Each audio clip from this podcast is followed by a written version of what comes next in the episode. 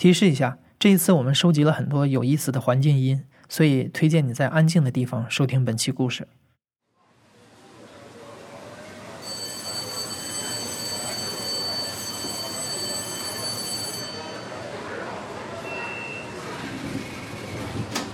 欢迎乘坐北京地铁一号，本次列车开往王府井站、东北门站方向，终点站是平口站。就是我自己在手机里面啊下了一些电影嘛，戴着耳机看啊什么的，但是嗯体验不是很好，就是因为地铁里面比较吵嘛，然后你要把那个耳机的声音开到很大，经常就是你开到很大听不到那个报站的声音就坐过站了，所以有的时候我比较喜欢站在别人身后，然后跟着他一起追一些综艺啊、追剧什么的。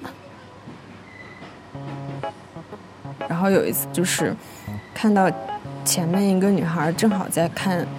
最新一集的那个《生活大爆炸》，然后我就站在她旁边就就这样看了一会儿。然后后来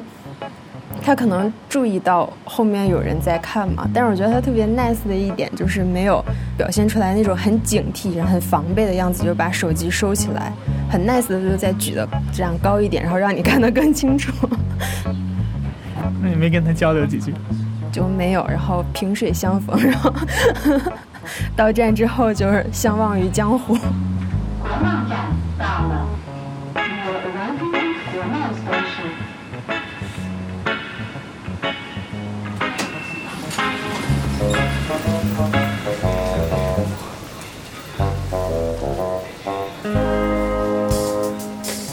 北京现在有二十二条地铁线，三百七十座站台，每天有超过一千万人次在这里穿梭。这是世界上最繁忙的轨道交通系统。每天早上走进地铁，从安检口排起的长龙开始，你就能感觉到这一天的压力。前面乌泱泱的人头攒动，对你来说都是挤占你时间和空间的蚂蚁。只不过他们不是蚂蚁，他们和你一样，都是有生活、有故事的人，而且他们的故事在地铁里就在上演。今天我们找来三个在北京生活的青年人，深入这个地下三十米的空间，聊一聊北京地铁的故事。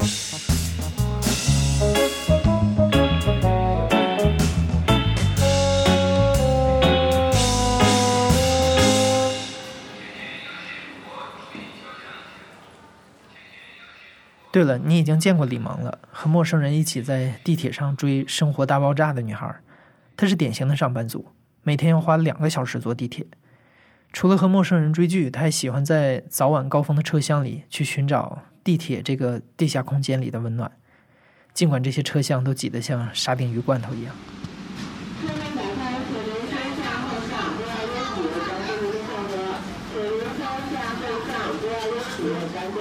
当时那个场景我觉得还蛮有意思，而且我觉得应该是挺常见的。换乘站比较拥挤，然后早上的话，大家就是但凡能站进去一只脚，都会拼命的往上挤嘛。然后就是应该是有一个比较瘦的一个男孩儿，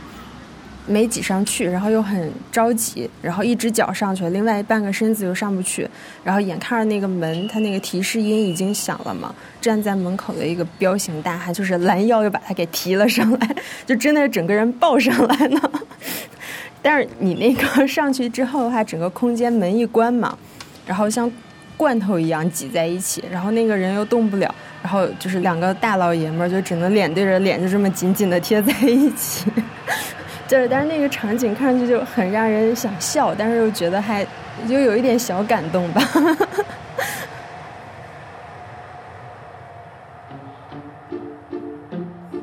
因为真的，你你要是每天都通勤那么久的话，就是十天有九天都能遇到吵架的人，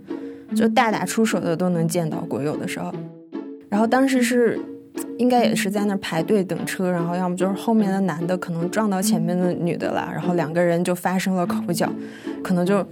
大家大早上嘛起床气，然后越吵越生气，然后后来那个女的好像就推搡了一下嘛。然后就挥起包，然后去想要去打那个男的，但是结果那个包东西比较多，就哗啦洒了一地，就这个场面其实蛮尴尬的。但是后来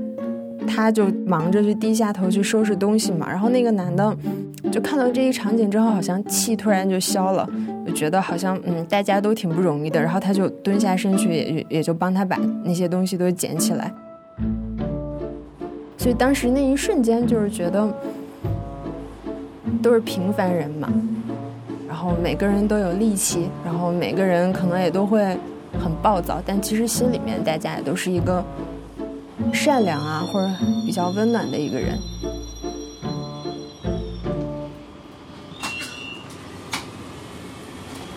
鼓楼大街站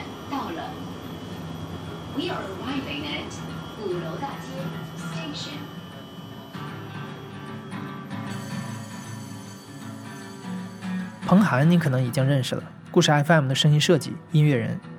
彭涵是十八岁来北京上的大学，那会儿北京地铁还是两块钱的时代呢。对于当时的他来说，地铁是纯粹的交通工具，北京地铁路线图就是北京地图。他可以不知道鼓楼在哪儿，但他一定知道鼓楼大街地铁站怎么坐过去。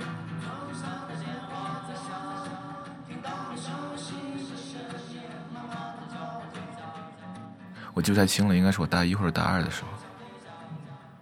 那个时候我，嗯，跟呃一帮人在玩乐队。那天是在那个鼓楼附近有一个 live house，然后有一场拼场的演出，然后其实人也不算多吧，可能也就也就二三十个，然后去的都是不是很有名气的音乐人乐队。我记得那个哥们儿应该是。在我们前面演，他戴个帽子，压得很低，他你看不太清楚他的长相，有一点微胖，不算高，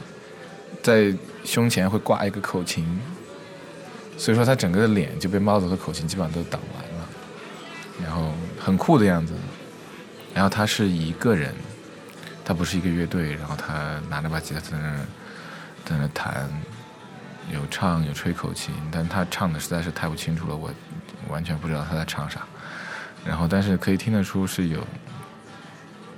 美式布鲁斯风格的那种音乐，然后加上蓝调口琴那样。对，然后演出完的时间大概是在九点过十，快十点吧。我们匆匆忙忙的就要走，因为我跟那个键盘手，我们俩都是学生，所以我们要赶在没有地铁以及宿舍关门之前回去。所以我们演出完了之后，就匆匆忙忙的把东西收拾好，然后就走了。我们到地铁站的时候，就地铁站就已经很空了。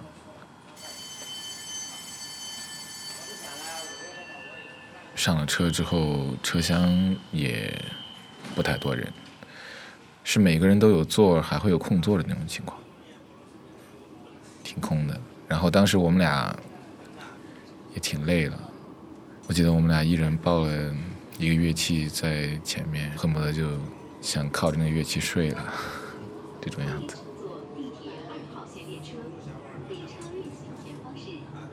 突然到了一站停了之后，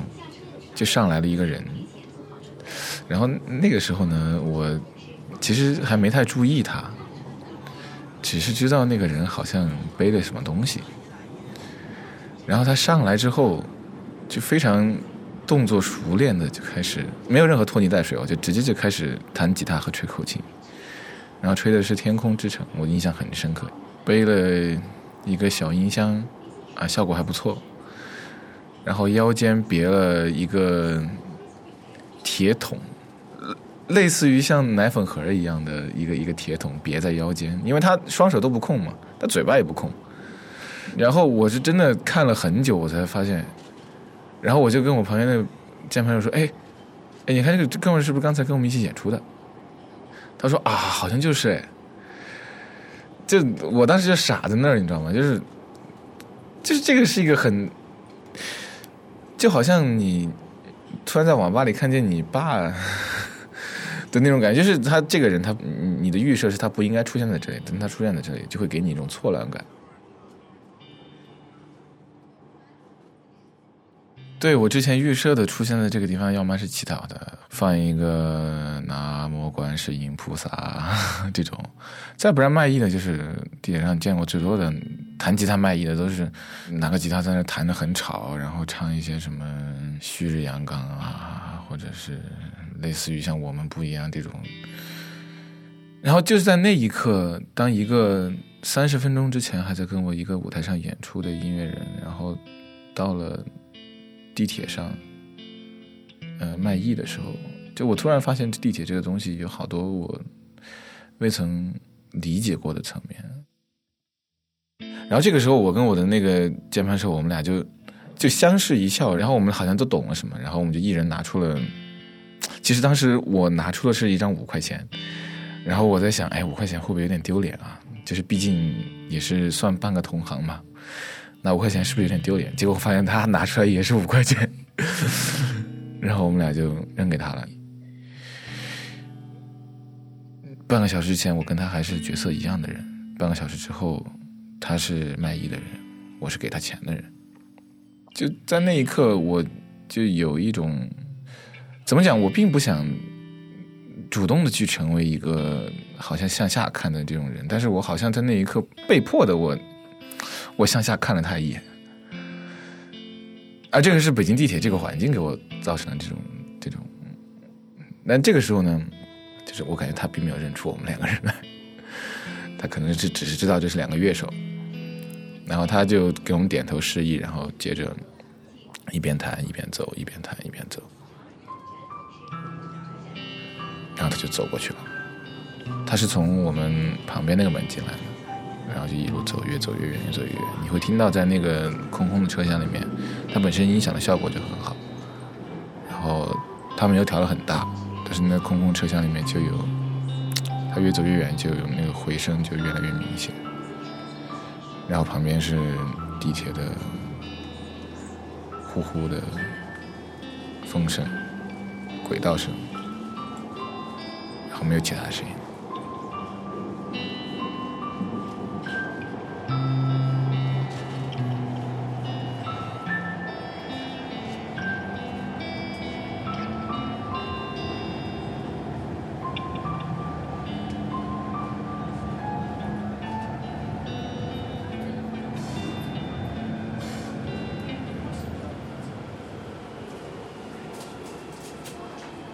路站到了。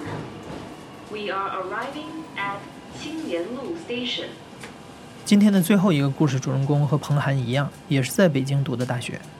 去年从人民大学毕业之后，他留在了北京。和很多青年人一样，他选择住在六号线的物资学院路站附近，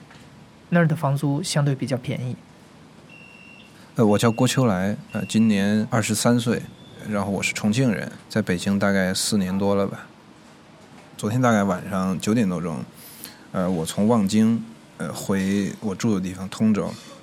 先坐十四号线，然后从望京坐到金台路，然后在金台路换成六号线，呃，然后坐到物资学院路。呃，平常我，呃，这个时候回家，呃，一般人比较多，都没座。但是昨天我应该比较晚，或者有什么别的原因吧，那个地铁其实还挺空的，大概我们那节车厢只有四五个人是站着的，我们其他人都坐着。然后呢，站着的人里边，其中就有一姑娘跟我差不多大，大概个二十四五岁，长相挺普通的吧。我其实没有特别大的印象，长得还是挺清秀的，就长头发，个子中等，她还挺瘦的，但是是普通话很标准，对，所以我觉得她应该是北京人，或者至少是北方人，这么一个女孩，就是在人群中可能你都不会特别注意到的。她插着耳机在那儿打电话。然后第一个电话呢是应该是给她男朋友打的，这是我后来才知道，就是说你一会儿来接我。而这个事儿也很奇怪，就是一般你是在那个地铁站接人的话，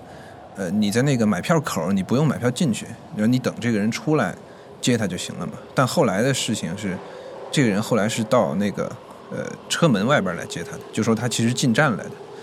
在在这我后来才知道，所以当时呃他让这个男的来接他嘛。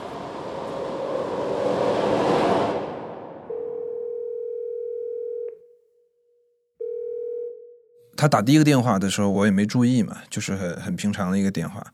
但是他第二个电话，就是我们整个车厢，就是我们车厢靠近的这一部分人，全都被吓住了。他就突然用特别大的音量，就说：“奶奶，奶奶，你快到我们家里去，你现在就快过去。我爸一直在打我妈，你快过去，你快过去。”而且他音量特别大，就是完全超出了一般人打打电话的音量。然后一开始我的第一反应是觉得这个姑娘会不会精神有点问题。然后呢，她是站在那个车厢中间的，然后她面前的有几个坐着的姑娘，那个头也就是有点歪过来，像这样这样看她，就是感觉也有点害怕，因为一个人突然在地铁里边这样，大家都会害怕。可是后来我又观察，我觉得这姑娘可能不是精神有问题的，因为她就开始就哭起来了。一开始是小声的这么在那哭，她一边哭就给奶奶电话打完了之后，又给另外一个人打电话，那个是她姑父，他就用更大的声音就说：“姑父，姑父，你快到我们家去，你现在就去，我爸要把我妈打死了。”这句话我记得特别清楚，就是就是这句话，我爸要妈快要把我妈打死了，你现在就过去。然后他说的时候，整个声音都是带着哭腔的那种颤抖着说话，声音特别特别大。然后我们周围这几个人全部都都吓住了，没有人敢说话。然后他打完这个电话之后，就一个人站在那儿，他背对着我，我不知道他有没有在那呃哭，但是我感觉他应该可能是在哭吧。还有站在门口，然后又这样过了可能一两站。在这一两站过程中，我都一直看着他，然后他背对着我，我也不知道我是不是应该干什么。然后他他旁边呃附近坐着的那几个姑娘也都没说话。然后呢，过了一站，车门开了，他就一下子跑到那个站台上去，然后就有一个男生个子挺高的，比他高一头，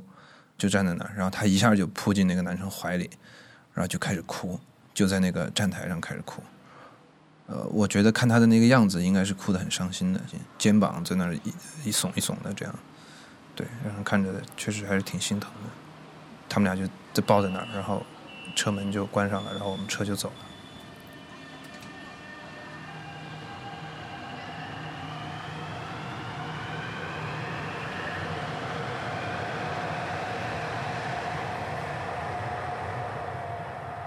昨天晚上回去之后，我很很很长一段时间，我就一直在想这个姑娘。我也不知道那个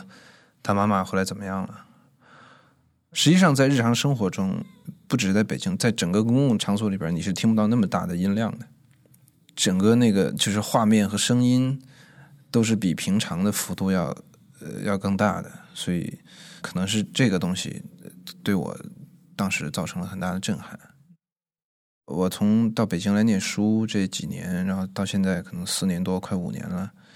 呃，地铁里发生过各种各样的事情，然后，但是我从来没有遇到在这么短的时间之内，可以看到一个人这么的伤心，而且把他自己家里的事情摊开在我们整个车厢的陌生人面前。呃，这当然不是他的本意，可是我们所有人其实都参与了这件事情。呃。那一刻，就是你和一个陌生人这种短暂的相遇，我觉得对我特别大的震撼。而且还有就是，因为之前你在北京，你能听到的陌生人的谈话，最多的就是大家在谈什么项目。你在咖啡馆能听到。然后我在北京有一次，我在那个上电梯扶梯的地铁站里边，旁边一哥们儿打电话，特别大的声音说：“你是想吃肉还是想啃骨头？”你要是想吃肉，你就你就按我说的做；你要是想啃骨头，那他们这这就就特别大。就是你你每天听到的是这种，你觉得这个城市大家忙的做自己的事情，好像他有一个什么目标，然后要去完成，就是一个野心勃勃的地方。大家是为了自己的野心而每天生活的。但在这一刻，你会发现，哇，这个人原来他有这么大的问题，是来自于他的家庭。这个层面的东西是我可能在北京很久都没有接触到的东西，他的父亲和他的母亲的关系，他的家庭出现了问题，就好像平时的北京给你的感觉是所有人都是没有爹妈的，爹妈不会这个后院不会起火成这个样子，对。